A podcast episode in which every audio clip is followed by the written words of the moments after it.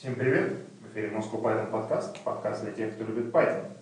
Сегодня мы пишемся, догадайтесь где, правильно, в офисе компании Skyeng. Спасибо им большое за это. И сегодня с вами Григорий Петров, директор компании Elron, евангелист Moscow Python, Злата Пуховская, евангелист Moscow Python, тем видео. Смотрите, как я наоборот поставил. Класс.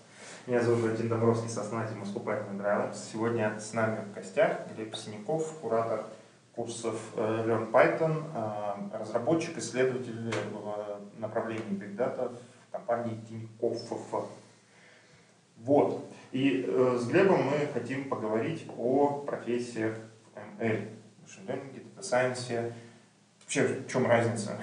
Между Learning и Data Science, и какие вообще бывают направления, потому что, ну, скажем так, тема сейчас довольно горячая, я не знаю, как вы, а я вот на YouTube регулярно вижу рекламу курсов э, для дата-сайентистов разных э, как сказать, крупных компаний, да, а, где обещают какие-то там золотые горы после того, как эти курсы закончишь через полгода.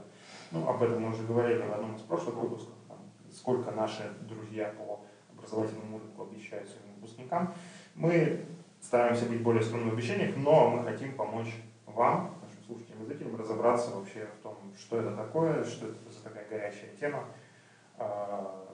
что вообще бывает, чем можно в этих направлениях заниматься. Правильно сказал? Да, на самом деле проблема действительно очень больная, потому что мне каждый раз вот на, на курсах спрашивают, э, хотим, хотим в ML, а что такое ML? Кем быть? Там, Data Scientist это кто? А чем он отличается там, от ML-инженера и так далее? Вот, в связи с чем я, в общем, решил дать некоторый свой экскурс в то, как все это развивалось. Вот, и э, Начну с того, как вообще раньше воспринимали дата-сайентиста и как его сейчас воспринимают. Еще, мне кажется, лет пять, когда я только входил в профессию, дата-сайентист это был какой-то вот такой носитель около сакрального знания, которого там искали где-то там, где-то там по сусекам на конкретную задачу, там, он знает там computer vision, но он знает там NLP. Вот, ему прощали то, что он, в общем, как правило, умел весьма плохо а, писать код. Я имею в виду писать код с точки зрения того, как э, его пишет нормальный software developer. Вот. И, соответственно, то, что вот э, выдавал этот э, Data Scientist в качестве продукта, вот это вот сакральное нечто. А потом на это нанимали питоняшу, который уже, собственно, писал сакральный питон, вполне себе там, модульный, воспроизводимый, невязкий и так далее. Вот, далее а, приглашали какого-нибудь бэкэндера, который чесал репу и думал, как из этого сделать там продукт какой-нибудь. Вот. И, а, в общем, все это плюс-минус вот так эволюционировало, и а, отсюда появились э, профессии, например, там вот дата-инженер, кто будет там за дата-сайентиста готовить данные, или а, там ML-Ops, ML-инженер, который вот как раз какими-то такими инфраструктурно-бэкэндными вещами занимается. А проблема, на мой взгляд, была в том, что все эти вещи, они были изначально вызваны неумением дата-сайентиста писать код. И вот на этих взаимодействиях а, на самом деле терялось довольно много, а, а, в общем, ресурсов и человеческих, и, наверное, и финансовых. В связи с этим нынешнее понимание профессии дата-сайентиста пришло к тому, что, в общем-то, все признали, дата-сайентист — это прежде всего разработчик программного обеспечения в области ML-продуктов. И практически все те вещи, которые раньше за него делали, сейчас уже подразумевается а, ну, практически обязательным уметь самому. Это нормально разбираться там, в паттернах э, проектирования, это, естественно, уметь в Git, естественно, уметь базы данных, в SQL. И весь цикл разработки уметь делать самому. А, соответственно, а куда делись тогда вот дата-инженеры? Дата-инженеры на самом деле никуда не делись, просто они нужны тогда, когда проект становится ну, уже достаточно масштабным, и э, там, гонять кучу терабайт там, по какой-нибудь э, кавке с парку Hadoop просто нет времени или иногда вот, компетенции у, собственно, ML-разработчиков. Вот. А, то есть одновременно произошло, я бы сказал, и расширение специализации, и ее сужение, но там, где оно действительно надо. Mm-hmm. Вот. А, и, а, а, соответственно, большинство индустриальных продуктов, они не представляют из себя уже что-то такое абсолютно уникальное. Все стандартные индустриальные продукты, там, будь это NLP, CV или тем более таблички, это уже проторенные дорожки. Мы все понимаем, как это делать, мы все знаем, как с этим работать. Соответственно, подразумевается, что если ты пришел в компанию, там, ну, такие стандартные проекты, ты должен весь процесс знать и уметь делать самому. То есть ты хочешь сказать, что Bleeding Edge уже никакого не осталось? Хороший вопрос. Конечно же, осталось, но, во-первых, в R&D, там, где действительно нужно ну, что-то вот, не знаю, самоуправляемые автомобили. Вряд ли, если есть какой-то хоро- очень хороший специалист по самоуправляемым автомобилям, но он вообще не умеет писать код, а, конечно, его там и все, кто, в общем, хотят делать эти вещи, там, Яндекс, они его наймут. В частности, вот я могу привести пример, что у нас э, самый большой у нас умель проект, не секрет, это Олег. Uh-huh. Там у нас свой speech-to-text и text-to-speech. Вот. И э, в какой-то момент я вот знаю, что они наняли лингвиста, девочку, которая ну, э, код писать не умела и, в общем, не разработчик, но хороший лингвист. И они как бы были готовы там учить ее и код писать, и э, там она первые месяцы курсы по алгоритмам смотрела, мы просто они не давали. Вот потому что вот нужен конкретно узкий специалист. Но это более редкий случай. Все-таки индустрия, она уже стандартиз... стандартизовано. А, Глеб, а я вот хотела спросить, а кто вот на московском рынке являются вот а, такими лидерами этой индустрии? Какие вот большие компании двигают, ну, может быть, Тинькофф одна из них? Mm. Ну, я бы сказал, если мы говорим про ритейл, про всякие такие табличные рекомендации и так далее, это, наверное, X5. У них очень хорошо. И Авито, у Авито, я знаю, сильная команда есть. Если мы говорим про... ЦАН? ЦАН тоже. А, если мы говорим про а, там, Rocket Science какой-то, ну и, понятно, Яндекс, а, вот, мы хороши по там разным областям. Мы такой, я бы сказал, уверенный выше, выше среднячок. Просто мне вот рассказывали, что в Яндекс, чтобы наняться на позицию дата-сайентиста, там нужно приложить э, к заявке, ну, к резюме, собственно, mm-hmm а, рецензию на какую-нибудь статью, недавно вышедшую?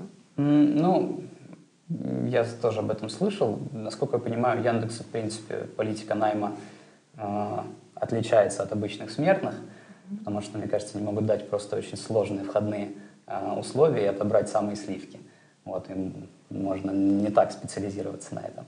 Вот, это как э, разработчику давать зубодробительные алгоритмические задачки, также, наверное, в дата-сайентисту ревью статьи с архива. Вот. А, так что такое, такое есть, но я думаю, а, Яндекс и какие-нибудь а, компании с похожим авторитетом могут вот, требовать такое смело. Все-таки, мне кажется, больше нужна... А, ну, вот а, если человек знает какие-то основы дата-сайентиста и, дата и при этом умеет хорошо писать код, вот это уже хорошо. Такого человека уже с радостью понимает. Ну, я вот думаю, может ли такое быть, что за вот эти пять лет поголовье а, тех, кто называет себя дата-сайентистами, вообще просто выросло? Ну, очевидно, задач появилось больше про это, и некоторые задачи уже не требуют ну, там, глубокого, наверное, знания математики, а больше требует умения внедрять а, какие-то готовые алгоритмы, готовые подходы в продакшн. Эм, да, я бы сказал, э, что это вызвано как раз тем, что дорожки проторены. То есть а, большинство задач, которые вам дадут как вот э, разработчику а, ML в компаниях, вы можете нагуглить похожие решения, как решали конкуренты. Там открыть YouTube, YouTube посмотреть э, там, какую-нибудь конференцию, опа, они делали так. Ну и, соответственно, разбиваешь на шаги, каждый из шагов тоже легко гуглится. Вот, ну и, в общем, да, Давай поговорим про математику. Но а, прежде а, давайте расставим наши а, фишки. А математика и статистика как относятся к друг другу? Является ли статистика частью математики или они параллельно? Вот человек, который хорошо знает ста статистику и ее математический аппарат, все 10 формул, он является математиком или как? Мне кажется, вопрос философский. Ну, статистика, конечно, подразделение математики. Статистика подразделение математики. То есть, когда мы говорим, что человек владеет статистикой, значит, он э, знает математику. Если человек хорошо умеет играть в баскетбол, значит ли это, что он хороший спортсмен? Ну, наверное, да. Так что в таком. Окей. И э, переходим к Data Science. Вот э, современному Data Scientist. Мгм. А в каком объеме нужны знания математики? Очень больной для меня вопрос, как для человека, который математику не знает. Просто там помимо мат-статистики другие есть математические дисциплины, которые обязательны для дата сайентиста. А, подожди, есть, ну, есть мат-статистика, есть статистика. Нет, есть мат-статистика. Что такое статистика? А, статистика – это а, наука о, а, о распределениях случайных и неслучайных значений. А мат-статистика – это раздел математики, который предлагает математический аппарат для работы с, Теория с распределениями. Это теория вероятности. А и теория вероятности, и это вообще отдельно. Я даже не помню, как ее правильно описать. А, давай Главное вернемся. помнить, что она вероятностей, а не вероятностей. Да, да, да, Это теория вероятности. А, математика нужна, во-первых, на собеседовании. Ну, это понятно, скипаем и идем дальше. А, А в каком объеме какие ее части? чем больше вы хотите делать чего-то самостоятельно, за гранью того, что гуглится, тем больше вам нужна математика. Если вы хотите быть дата-сайентистом, ремесленником, в принципе, математику нужно знать в том объеме, в котором ее дают на любом хорошем курсе Data Science, ну, только не за 7 дней, наверное, да. так. За 14. Ну, за 14, да. А, конечно, если вы хотите читать те же статьи с архива и пытаться их имплементировать, вы должны, ну, естественно, вы должны знать математику хорошо, потому что, собственно, это то, что в знать. статьях. З- Знать Мгм. тервер. Ну, смотрите, я вот как-то вижу, например, пропасть а, между знаниями математики, которые за 14-дневных курсах, ну, там для того, чтобы а, обучать и использовать модели TensorFlow, для того, чтобы вращать матрицы в NumPy, там математика нужна на уровне а, 10 классов физико-математической школы. Реально даже моей математики хватает. А для того, чтобы прорецензировать статью с архива, ну, это вот пропасть между этими э, компетенциями, те- у тебя реально должны быть скиллы в математике. То есть соответствующее образование, иначе ты просто формулу оттуда не сможешь прочесть Гриша, я могу никакую. рассказать, чему в ШАДе людей учат.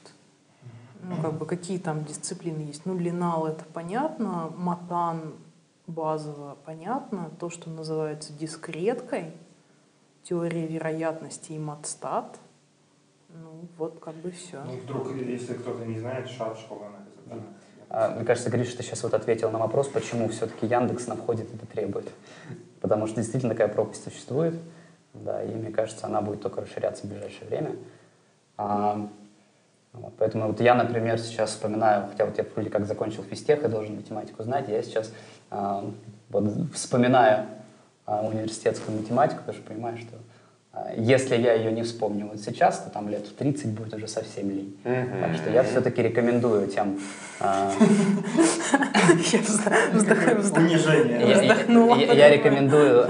Человек, которому 35, я уже, который вообще ничего не Я сказал лень, я не сказал, что невозможно. А, Поэтому, да, я я советую все-таки, если вы хотите серьезную профессию, сделать упор на математику. Просто потому, что если не сделаете сейчас, потом, может, будет уже совсем лень. Ну да, в 20 лет назад, я помню, я в целом решал дифференциальные уравнения, систему дифференциальных уравнений. Сейчас не вспомню, что такое производные. Но э, где-то так субрачно, что там график, к нему какая-то касательность, что-то касательное, что-то скорость, ускорение. Но это уже из серии... Это График было... угла наклона. Это было 25 лет назад, я не помню.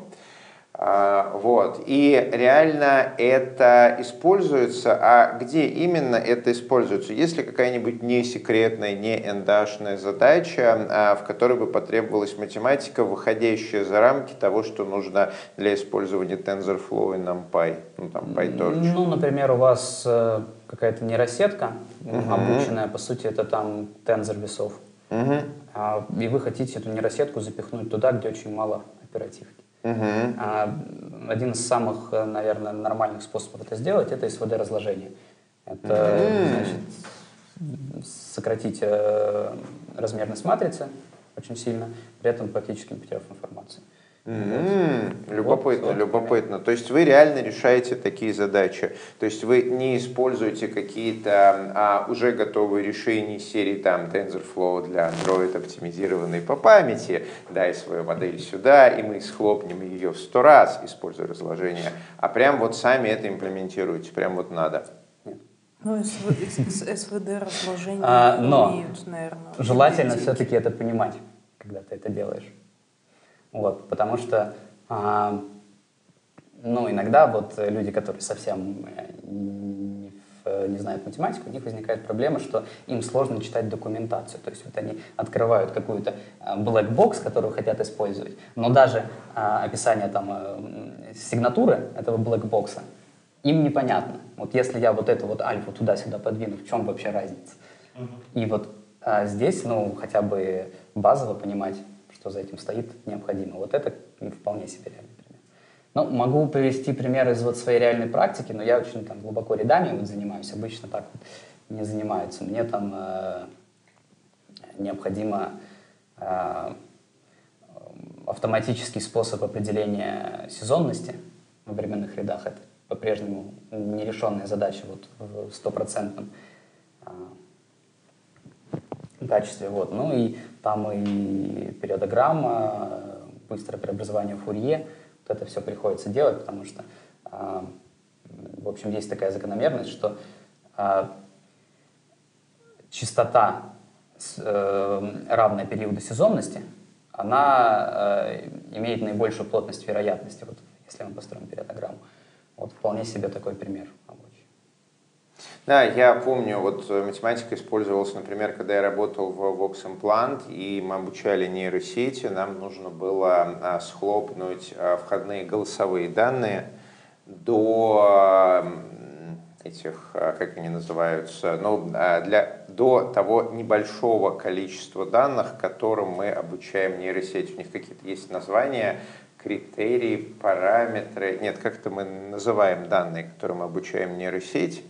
Вот, но я а, не вспомню. И мы не могли просто использовать, например, а, минуту а, аудио, да, потому что это, по сути, там 22 тысячи амплитуд от 0 до 255. Этих данных просто слишком много чтобы обучить нейросеть. И вот у нас отдельно выделенный математик, а, который хорошо разбирался в процессинге звука. Он брал эти а, ро данных. А, я вспомнил, чем обучается нейросети. Смотрите, сейчас будет магия. Сейчас скажу слово, и вы тоже вспомните. И вы это всегда знали. Смотрите, 3, 2, 1, признаки. И все такие, да, конечно, это признаки, я же уже минуту их помнил.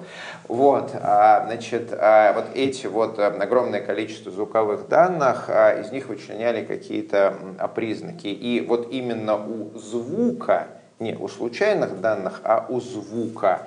У него есть, а, у звука есть характерные для звука признаки, там всякие там мощность, частотность и так далее. И вот эм, он э, минуту записанного голоса сводил, например, к сотне признаков, и далее брали миллион этих минут, э, скармливали нейросети, и далее, а, получив сколько-то секунд а, голоса и вычленив из него такие же признаки, нейросеть могла сказать, ну это колл-центр звонит с вероятностью 95%.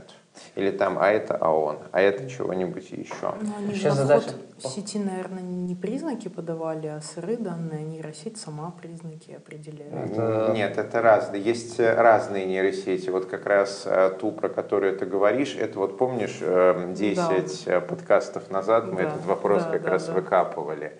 Вот. А, нет, а как раз для обучения нейросети классификатор мы не могли автоматически вычленять признаки, иначе бы а, на наших объемах данных у нас не было бесконечного количества uh-huh. данных. Uh-huh. У нас там было серии миллион звонков, на котором uh-huh. мы были готовы обучить. А миллиона звонков тебе не uh-huh. хватит для того, чтобы а, нейросеть сама те признаки определила. Тут живой человек нужен. Вообще звучит как задача голосовой биометрии больше. Она даже там без нейросеток решается сейчас. Какой-нибудь dynamic time warping, такой алгоритм а, Да, не-не, голосовая биометрия, ты можешь а, схлопнуть это все до а, fingerprint. Да. Вот, а как раз, например, а, определить, а, звонит нам колл-центр, либо звонит живой человек, а, либо это ООН, а, не ООН, а этот, как его, voicemail, а, а, скажите после гудка и гудок. Да. Вот, для того, чтобы определить эти же voice, voicemail, они у всех разные, и серии меняются там раз в неделю, да, чтобы их просто по сигнатуре не полили. А вот это как раз определяется именно обученной нейросетью, ну, классификатор. Понятно. Это я ушел в технические дебри, не обращайте внимания, у меня бывает. Ну что Да. ж, Что ж, продолжим наш разговор про то, что удивительное происходит в индустрии всего за пять лет. Вот так вот все перевернулось. А новая штука, вот эта GT3 или PT3, в общем, которая разговаривает. Разговаривающая нейросеть. Вы ее уже интегрировали в Олега? Это надо спросить у тех, кто делает Олега. Да, она пишет тексты и так интересненько. Не Увлек- только тексты. Увлекательные тексты получаются. ну да, э, что нового происходит в индустрии и что необходимо, чтобы значит, так, войти в эту индустрию действительно. И в какой роли все-таки пойти. Вот, да, да, давайте мы прямо сейчас проведем профессиональную консультацию в продолжение нашей конференции, которая у нас недавно была. Вот я когда-то училась на дата-сайентиста, но уже там 10 лет не работаю, значит, этим дата-сайентистом. Вот что мне нужно сделать, чтобы войти в специальность? Так, ну, а, так как ты опытный разработчик, тебе не нужно самого главного, тебе не нужно учиться писать код на питоне. Вот, отлично. А, Yes.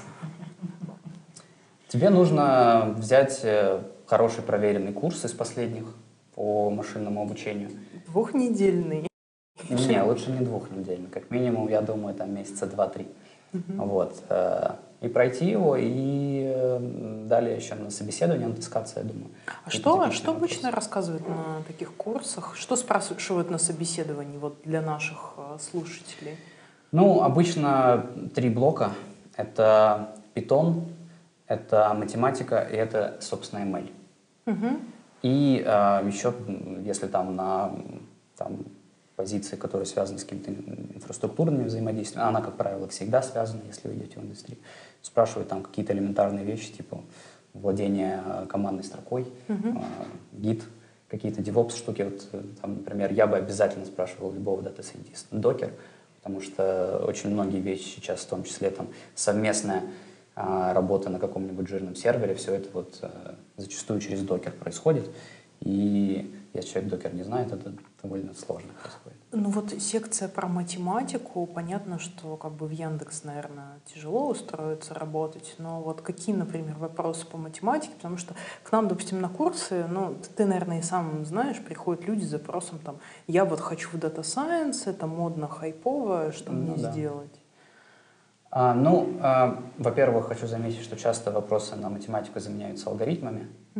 Я- ну, Э, ну это же совсем разные вещи. Ну это, А так можно было? вот это только что было обидно. Что значит неважно?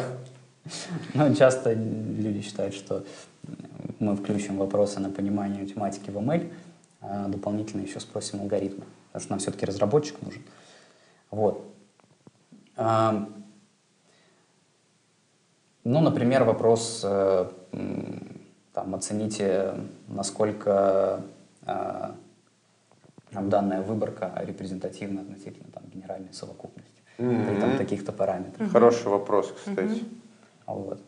То есть, э, ну, это довольно понятный вопрос. Если у тебя там какие-нибудь табличные данные, терабайта на 3, естественно, ты не будешь делать э, IDA на 3 терабайтах. Ты возьмешь small дату какую-то и э, уже на этой small дате будешь обобщать на, на, собственно, генеральную совокупность. Для этого нужно понять, а сколько минимальной small даты я должен впихнуть в свою оперативку, чтобы получить адекватные оценки э, там, распределения признаков итоговой модели.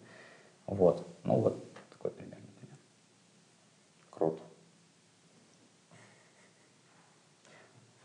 Будто Вьетнам флешбэк. У меня сегодня студент а, разобрался с ботом а, с игрой в города и написал мне, что по ощущениям я прошел Вьетнамскую войну. Да нет, ну это не сложные вопросы. Какие бывают сложные вопросы на собеседовании? Сложные вопросы. А, как открыть Jupyter тетрадку на сервере? Вот это, это сложный вопрос. Для многих начинающих дата-сайентистов, что Jupyter — это не, не что-то, когда ты кликаешь на анаконду, но опа, что-то оказывается Слушайте. сервер, ему можно определенный сокет посадить. А вот давайте поговорим про это, про Юпитер О, и... С радостью. Да, и э, как так получается, вроде бы вы хотите, чтобы, ну, проверяете, что и докер знает, и код писать умеет, а с Юпитером на сервере все еще проблемы. Ну, это докер, это следующий этап после проверки таких знаний. А, вообще, вот у нас, э, например, на у нас су- суперкомпьютер, наш Колмогоров, Колмогоров кластер, там, а, чтобы никто напрямую не сосашивался на, сервер, на сервера, а, создана система Slurm.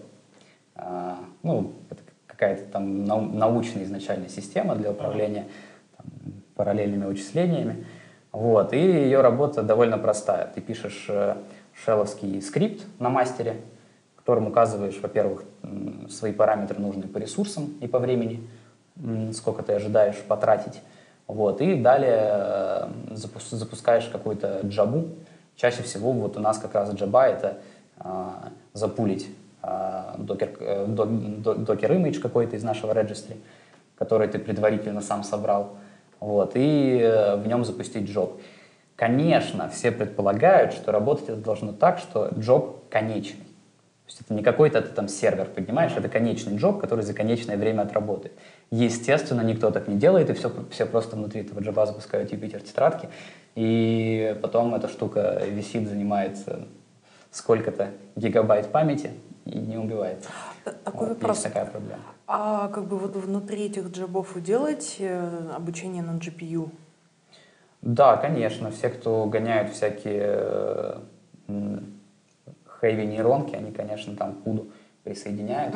Там, ну, как бы э, работает следующим образом. Из э, dev а, там, видеокарта мапится в dev видеокарта внутри контейнера.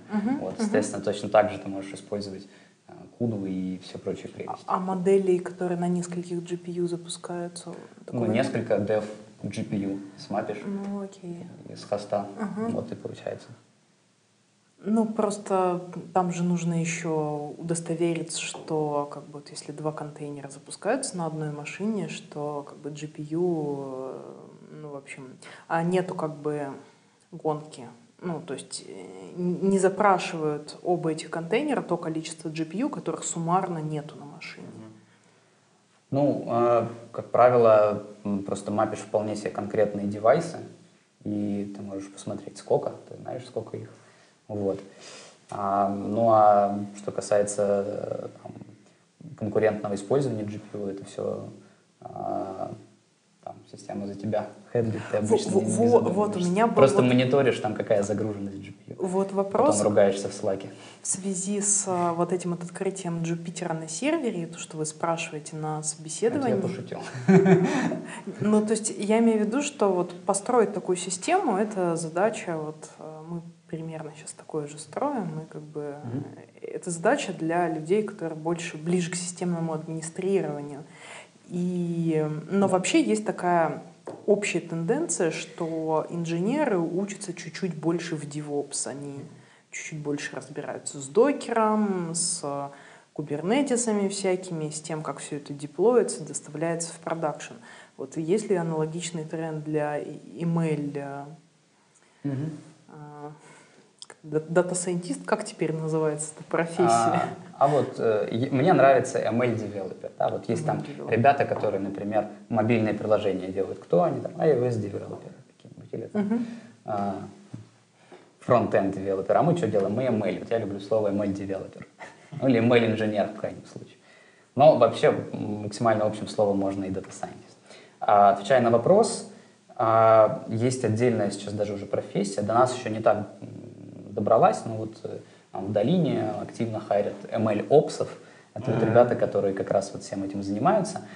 А, ну и здесь опять вот возвращаясь к началу а, подкаста, что я говорил про одновременное сужение и расширение специальности, если у вас какого-то прям здорового кластера нет, то обычно дата-сайентисты сами со всем этим справятся. Как только объем работы достигает того, того уровня, что нужен отдельный человек, вот возникает необходимость профессии MLOps. Вот, но часто MLOps, да, это просто DevOps, который немножко понял, который что там у вас... на Azure закупил э, или на AWS нужное да. количество нод с GPU и следит, чтобы счета не были больше 10-15 тысяч баксов в а месяц. Как, а, как мы знаем, DevOps это в принципе админ, который сказал, что я теперь DevOps, так что это админ. Ох, а грустненько. Ну, ладно, возвращаясь. Ну, грустненько, потому что админ, который говорит, что он DevOps, это грустненько. Когда-то давным-давно вот в этой индустрии было такое положение вещей, что нужны были вот эти самые питоняшки, да, инженеры, которые втаскивали все это в продакшн.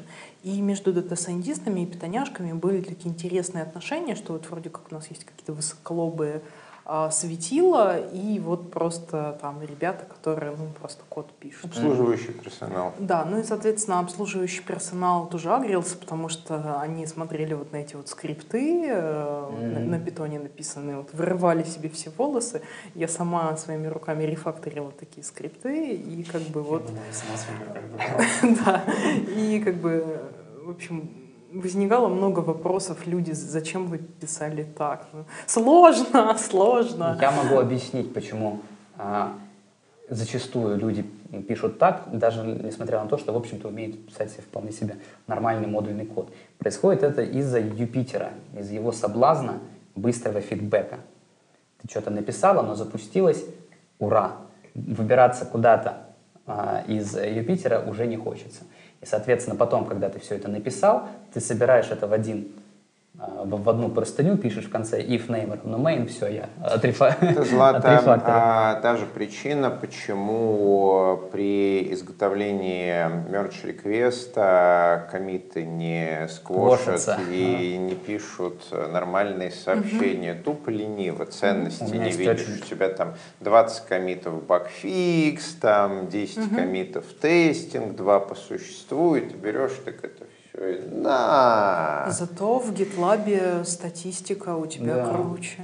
Я могу привести свои практики, потому что ты очень больную тему сейчас задел. А очень хотелось бы рассказать. Ни одного тебя она болит. Во-первых, проблема, как я решаю а, вот проблему с этими простынями и в то же время не лишаю себя интерактивностью Юпитера. А, по-моему, вот у вас был из Ламоды парень Петя Ермаков, который сказал, mm-hmm. что вот а, пишем в Юпитере, потом берем, заставляем себя, рефакторим это в PyCharm в модуле, а их уже импортируем. Я пошел дальше. А, смотрите, есть такая магическая команда, вот всем, кто вот начинает э, в Data Science, прям рекомендую, запомните, Auto-Reload, магическая команда в Юпитере.